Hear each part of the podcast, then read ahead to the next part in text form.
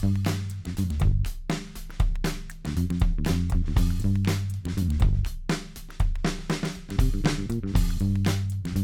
everybody, welcome to the Cinema Nerd Presents the filmography of Richard Kelly. We're talking about the box today. My name is Kyle. I'm here with James. and we are going to press the button by the end of this episode, I think. Yeah, sure. I yeah, I wonder what my my position would be. Oh, have you watched any films before we get into it? Like, Yeah, a couple of things. I've been, um, like I mentioned, the internet was super spotty, so I've been DVRing cable movies and putting those on. And so there's been some gold. Like I watched Mad Max. That was pretty awesome. The uh, you know original OG. yeah, And, Mad Max One.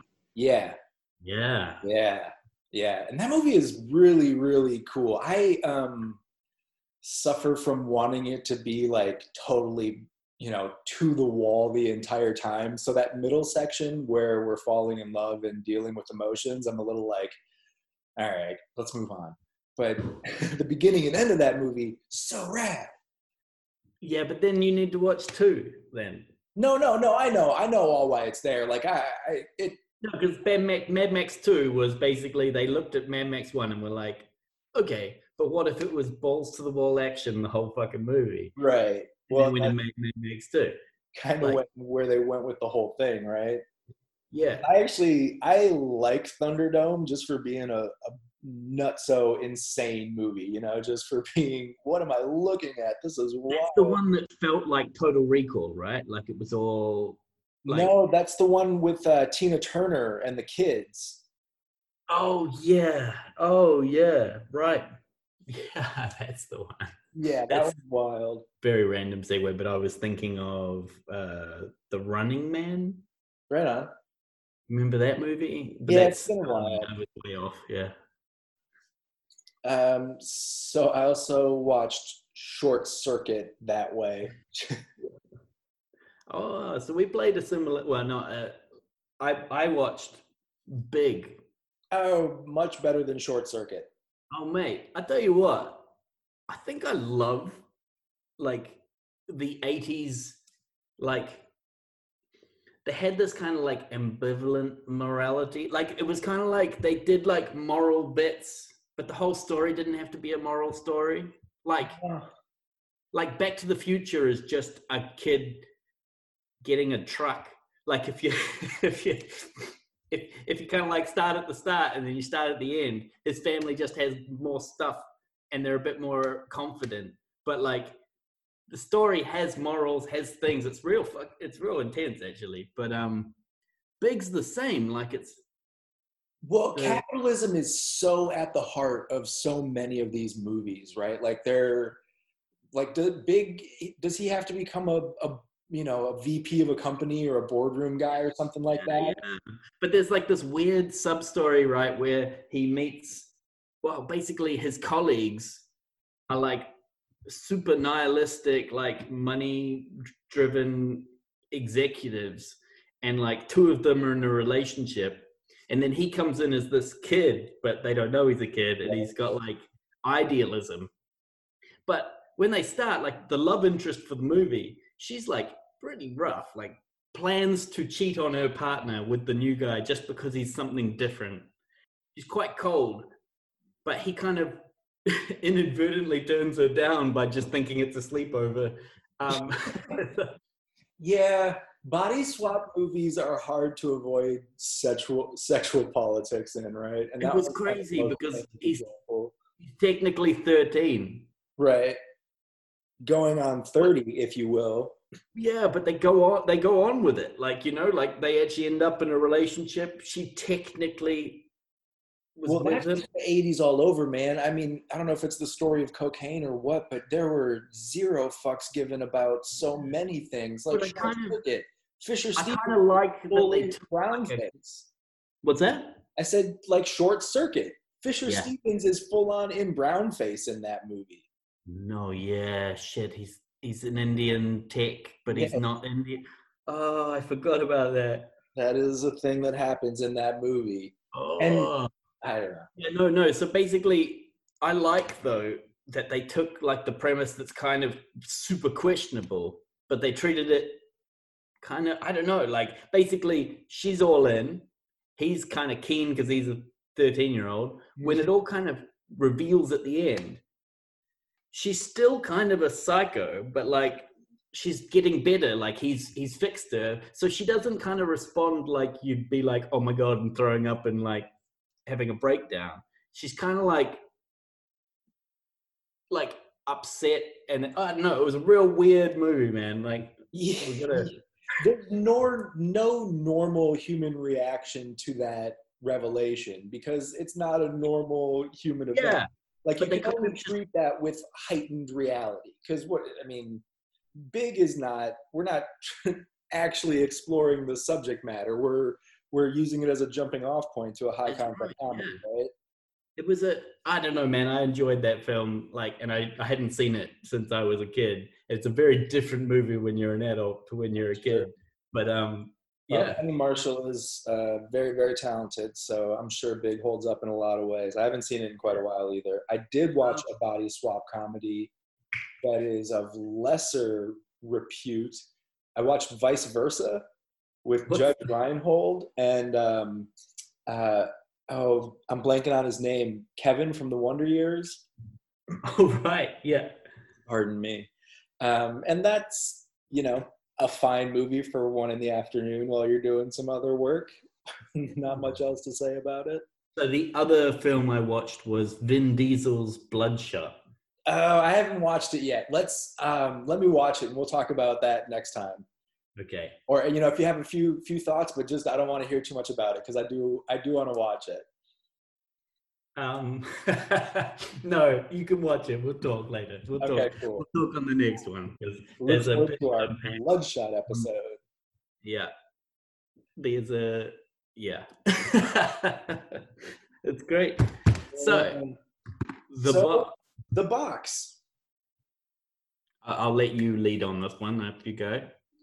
Okay, well, I think this is a good movie to sort of wrap up Richard Kelly with because after watching hours and hours of his movies, some of the themes that he deals with, you know, this movie expresses. He, he kind of hits a lot of the interconnectedness of humanity, the government conspiracy thing, the religious undertones. We even get inside the time tube, right? So this movie is very, very Richard Kelly.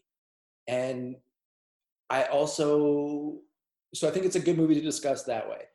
I think it's an interesting movie to discuss because for me, this is a movie that's like a tale of two halves, right? The first half of this movie, I'm so on board, man. I just like it, the mood, the tone, it's so creepy. The the way that people are have their head turned entirely 90 degrees while they're walking around looking at each other. The way the set design, the the fact that in the first few scenes, literally every single person is carrying a box, a lunchbox, a briefcase, a package. It it's got this great kind of grippy, moody energy that Richard Kelly is so great with. And then the second half of this movie starts, and I feel like I'm watching the Southland Tales again, where I'm just like, wait, what the fuck? Yeah. What's your Yeah. plan here? And so I No, tried to like tr- beat it out and walk through like whose plan it is and for what. And the best I came up with is let me see. Frank Langella gets struck by lightning that is filled with Mars data, and he becomes a supervillain who judges humanity on behalf of aliens. He's a conduit for this sentience that's judging So- humanity. I think the aliens piggybacked on the data transmission. So they were sending back a Ah, data okay. transmission, and there were sentient life forms, maybe electronic or body snatcher life forms that piggybacked on the transmission. But right up till then, yeah, everything else, either alien came down, overtook, Okay. decided, like So- maybe has done this multiple times. Like maybe this so, is yeah. what they do to planets. That might be why Mars doesn't exist as a planet anymore. Okay. Wait, Mars doesn't exist as a planet anymore? No, I mean like as a living planet. I think you know. Oh, Mars- oh, oh. I think Ma- the people who took out Mars waited until we reached out and then just took out. uh, You know, is planning to take out Earth if we don't pass the test. So one box at a time, Mars succumbed to Yeah, the test. But I also think the movie fails from feeling like a short story blown up into a big story, in that I think there's a few answers that don't get, a few questions that don't get answered. Like uh, the whole plan seems to revolve around a man, a woman, and a child. right. A single, yeah, the only child to. Yeah. So are only their opinions the ones that are recorded, or is it like like a feedback loop that's gotten out of control? Like I don't know why. uh, Like because the I another question that I have in that regard is like in jumping way to the end. Sorry, everybody, but when another guy comes to tell James Marsden a piece of information, like they're all trying to get them out of this cycle, right? With the bloody noses. The last guy tells Marsden that it's too late for me, but it's not too late for you. And then reviewing the events of the movie, I'm like, wait, no, it's way too late for Marsden. It's already been way like why why? you know? yeah So yeah, I end up with a lot of questions.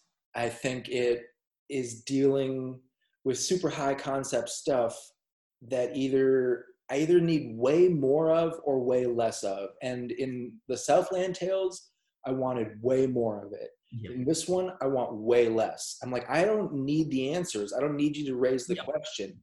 I'm I- I really just- happy with 90 minutes of Frank Langella being creepy, showing up a few times, and then we close with like, well, what the fuck was that? hundred percent. So this was it. Like I think I think they tried to wrap it up and have this story, but the story had holes or didn't. Uh, it didn't kind of mathematically work out like that. You know the way it was panning out. There had to be like more stuff. But if you pulled back a little bit, I didn't need to have any of that. Like if you just Right. had the loop and had it move itself on, you don't have to know what the prim, you know, where. Yeah, so that was my thing. Like, it felt like a short story where it would be amazing, like, like the loop and the the the creepiness and all the amazing like imagery. But when you kind of extended it out, it kind of it needed to be way more extended. Or yeah, I yeah, I don't think it needs to be way more extended. I think it needs to be way more dialed back. This yeah, is no, that, that's like for clarity. This is uh, adapted from an episode of The Twilight Zone called Button Button, uh, which I Oh. haven't watched. Have you watched it? no, no, no, yeah, not at all. But so conceivably, it can't be more than about 40 minutes of story. So Yeah. even stretching that to a 90 minute movie is a challenge. And here we're at two hours. And it, I, you know, it's overstuffed and the questions are unanswered. And I don't But know. some of the questions didn't need to be asked in the first place. That's- but when they asked them, really the issue. yeah, when they asked them, now I kind of want some answers. If you're going to ask the question, like I want at least like there to be an semblance of an answer. But everything that was shown to me, it didn't feel like something. Well, not everything. I mean, I enjoyed big, like you said, the first half. I was like, well, this is quite um, like you know, I liked the tone. I liked what everyone was up to. I liked um yeah let's let's say some good stuff about this movie because there really is a lot to enjoy and like you said up front i think there's it's really really entertaining for a, quite a lot of the runtime and super moody i think the production design is incredible in this movie the costumes on everybody look Yeah. amazing the box itself is super cool the cars are cool the sets and locations look great it really is convincingly a 70s movie Yeah, yeah. You know, I, I I enjoyed things like the box design, like you said. I like that they took it apart and it's empty, but it has like all this functionality that can't be explained. I kind of enjoyed that. Like, and then it also does a super Richard Kelly thing with that, where it needs it references you know other works and other creators of sci-fi. So that's where we get Marsden talking about Arthur C. Clarke's Three Laws, right? Yeah, yeah. And how it there is technology in there, but it appears magic to us because we, you know, we don't understand that technology. Yeah, no, I mean, I, I liked the the the kind of replacement of the town with the with like it seems like everybody's in on the plan apart from the families that are being tested. Well, because um, they're the aliens can like transmit into them. They're sort of body snatching those people f- until for a few minutes, and that's when the nosebleed happens. Is when the people break free, sort yeah. of like in uh, Get Out. You know, when the the guy has his has a few moments, or the the um, anyways, a few different characters. Yeah, same thing. Yeah, Get Out. That was a good movie. yeah, that's a really good movie. This this movie's okay. I think it is. I don't know. I'm gonna keep saying it, but it's super beautiful. I even when we get to that turbine set that the mm-hmm. NSA has taken over. Yeah. Really cool looking stuff. And Moody Kelly is I'm here for it, you know? Yeah. And once again, it's like got those themes that I kind of uh, like. I enjoyed that the NSA was kind of taken over by aliens, and there were a couple people who were aware of it, and most people weren't. And the whole plan, because it's secret, you can't really argue with the NSA about like, you know, what are they up to? It's like, oh, they're NSA, it's secret but it's not the NSA, it's aliens. But you know, you, can't know any better because the NSA is too secret for you to ever question it. You it's know, the perfect trap. I mean, I, I like I enjoy that same thing from the previous movie where the guy has taken over US ident. Like, well, no, the you the, the military secret project and no one really questions it because it's too secret for anyone to question it. Right. And in actually a, another holdover or passover, I guess, from Southland Tales, we get a neo Marxist going after the NSA. That reporter is one of the neo Marxists. Yeah. I think it failed a little bit for me, but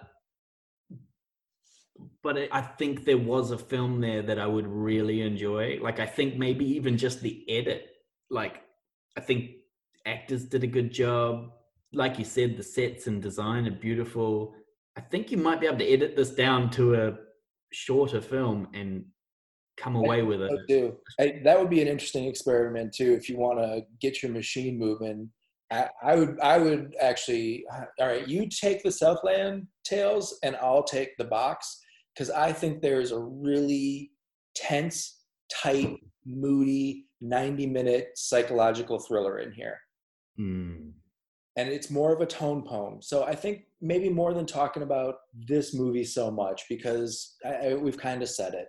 Let's take this opportunity to talk about Richard Kelly and, and what we know about him as a filmmaker and, and where we are in this journey and, and who we've become as people, James. Yeah. Yeah, yeah. Well, yeah, he certainly changed me. no, I, I, I mean, I think the the term tone tone poem sums up Richard Kelly. Like he he really gets tones and and like the the feeling of of like mm-hmm. situations when we're when he's doing dream logic stuff like that sequence in the library is so so cool and gripping and that's that even comes that's towards the end of the movie and i've already kind of checked out on the movie at that point but i'm, I'm sitting back up when that happens because it looks amazing and you don't know what pardon me you don't know what's going to happen in that moment. No and he's so good with that stuff. I would i would love to see richard kelly take on a script that's not his own. Because here, here's where i end up landing with him at the end of this journey.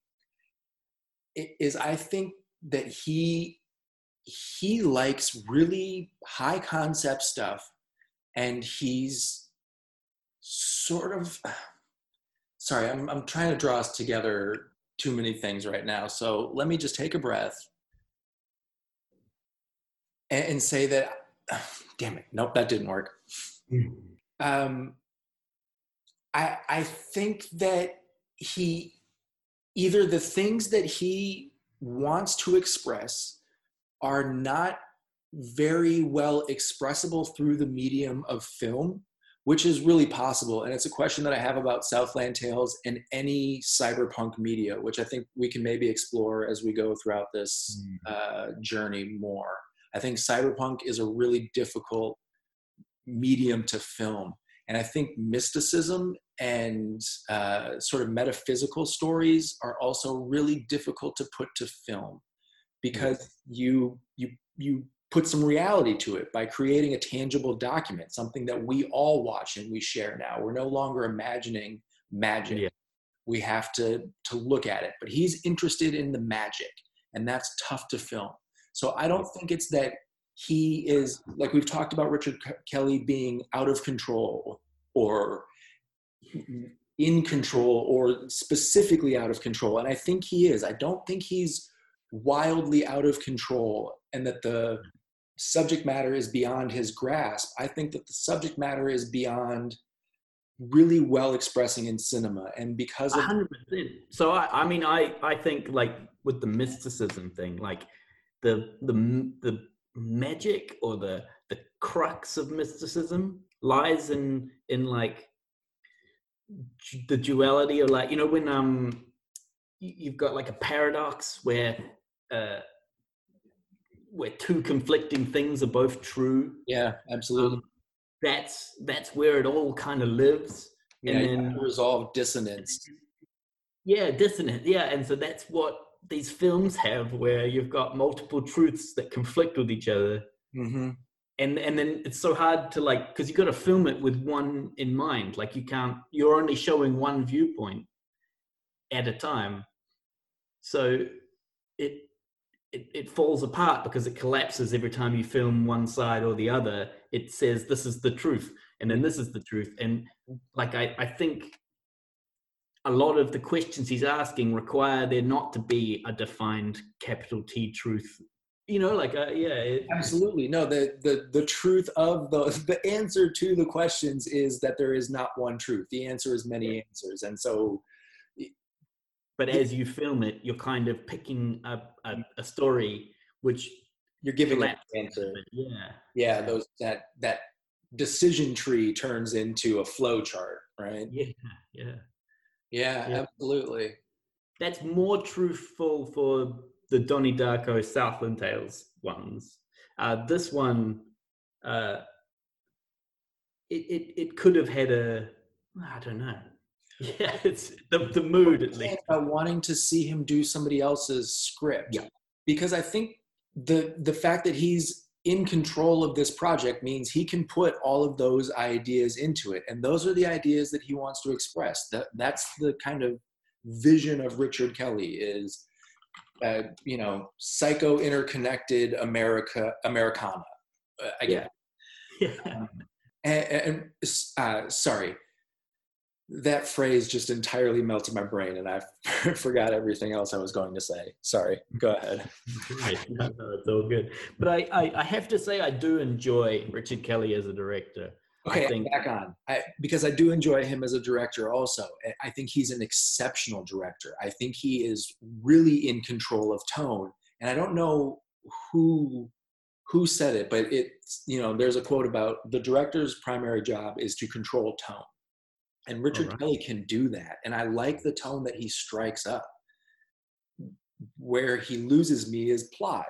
So if a- and but only halfway i'm i'm still like even the movies that i've reacted negatively to of his i'm all the way in for at least half of but so if he had somebody else's material and his eye i i would love to see what that looked like I mean, I'm also on board with him making his things again because I, I kind of, in like you know, I'm looking forward to the Southland Tales TV series or whatever that's happening. Like, I absolutely am too, and I that you know I think it's one of the things I said earlier is I well, and I've said I said a lot about the Southland Tales, but it's either a lot more or a lot less. I think with the Southland Tales, a lot more, And so the fact that he's doing Southland now, did we talk about that on this show? That happened right after we recorded the last one, didn't it? I think it happened after. Yeah, yeah. So, so to anybody who listens to this and might care, Richard Kelly announced recently that the Southland Tales Cannes cut is getting a 4K remaster, and he is uh, announcing a new project called Southland Now. yeah. Really, really exciting time to be alive.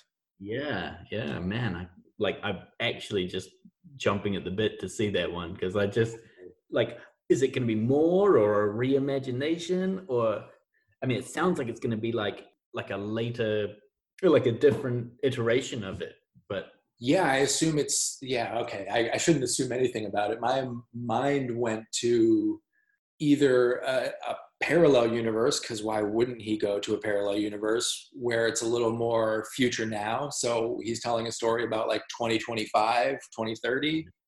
or he is telling the story today of boxer santaros and what he looks like you know what those adventures are in this world. Not boxer santaros because he died on the blimp but you know. Yeah. the rest of the neo-marxists and but, i mean with the name it could be Krysta now but she died on the blimp. oh my God. Kristen now for president. Yeah. That's it. Just to bounce through a few things because I have them here in my notes. Yes. Kind of uh, Kelly Kellyisms that came up. There's a national anthem in this movie. It's the end of day motif again from Donnie Darko. There's yeah. like a also that uh, boat is floating in front of the uh, twin towers yeah. Again, just calls out, you know, um, Richard Kelly's relationship with America. He's yeah. interested in exploring it. And same thing, like, you know, the guy, he, uh, James Marsden works for NASA. Yeah. This movie is kind of centrally about America. And so I do want to ask one more. I, oh, sorry, one more. Um, there's like a book exposition scene. Remember, James Marsden is reading the book. Yeah. He's done that motif in all three of his movies at this point love some exposition through the page. So, one more thing about this movie, a bigger question, which is like, what what's the point? You know, is is there something being said with this movie? Is there like a a thesis? You know, because I, I end up questioning everybody's motivations right obviously our, our main villain's like well why you know what do you get out of this just seeing if humanity can be good or bad sure. I also our heroes like they don't they don't need the money right? No. I mean a million dollars is a lot of money but yeah, they're earning like 10,000 at that point. Like you know this is the 70s like right and he works for nasa and she's a teacher like they're not they're not rolling in dough but they're they both work good jobs in the 70s they're doing okay. They're fine you know? I think they even say that like uh, i think basically the the kid is going to have trouble paying for school. Right. there's that scene with the principal. They like revoke the teacher's scholarship because she teaches which is another kellyism. She's a teacher yeah. and she's talking to people about some book that kelly is talk about that actually. He's got a real thing for like um like rule bending teachers. Yeah, like, you know, like a real like. it's so it, that comes up very often. Like, and I think those those books and those teachers are important to the thesis of the film, right? So he's talking about, she's talking about Sartre's "Hell is Other People," yeah. Right? And the whole thing is, you know, knowing yourself and being your, what his interpretation of it anyway, yeah. is showing your whole self to everybody that you meet or the people that you come in contact with anyway. And so that he's expressing that physically through Cameron Diaz's um, foot injury and Frank Langella's facial scarring. And yeah, so I, obviously that's what is kind of on the mind of this movie. And I, I but I just don't know where that connects to the interconnectedness thing that Kelly is so all about. Like is it because you're willing- I mean, it's a selfish thing, right? Like, so basically, it's like it's asking the question of the entire population of Earth, uh, like, you know, can you be altruistic? Can you like give up a seriously good deal where you get a million dollars and you like can live comfy in exchange for people you haven't met and things you don't know and the like it's a it's kind of like a are there enough good people in the planet Okay. for the planet to justify existence i think the alien's kind of like an auditor and that thing that we have to face is ultimately really deep within ourselves is our do we consider ourselves more valuable than any other stranger right Yeah. and i you know everybody pushes the button and i i'm man it's an evolutionary imperative. It's hard to see beyond humanity viewing itself mm-hmm. as individually more important than collectively. And Yeah. that's really alarming. And yeah.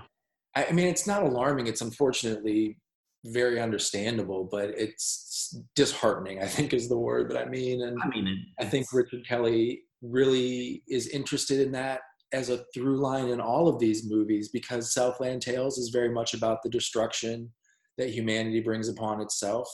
And, agree yeah and Darko is as well yeah um, through sort of the secrets that we keep. yeah Interesting. Yeah, he's he's he deals with these ideas that I find very very fascinating. And by the end of any conversation with Richard Kelly, it always starts from like I don't know about this movie, and then I talk about this movie and I'm like I think everyone should see this movie. yeah Wow. So that's Richard Kelly. Uh, yep big big swings. Glad he's a filmmaker. I'm glad I've seen his movies because I, I I do like thinking about them and talking about them. And they they're really beautiful. the They look great every single one of them. Well, Southland Tales is you know has its issues, but, Oh, but it and the box look amazing. Southland Tales, I think, does that on purpose. Yeah, fair enough. Fair enough. But He he nailed the look he's going for. Yeah. Yeah, because he's really, really good at directing. Yeah. Cool. Yeah. Man, thanks for talking about all of Richard Kelly's movies with me, James. This has been a lot of fun.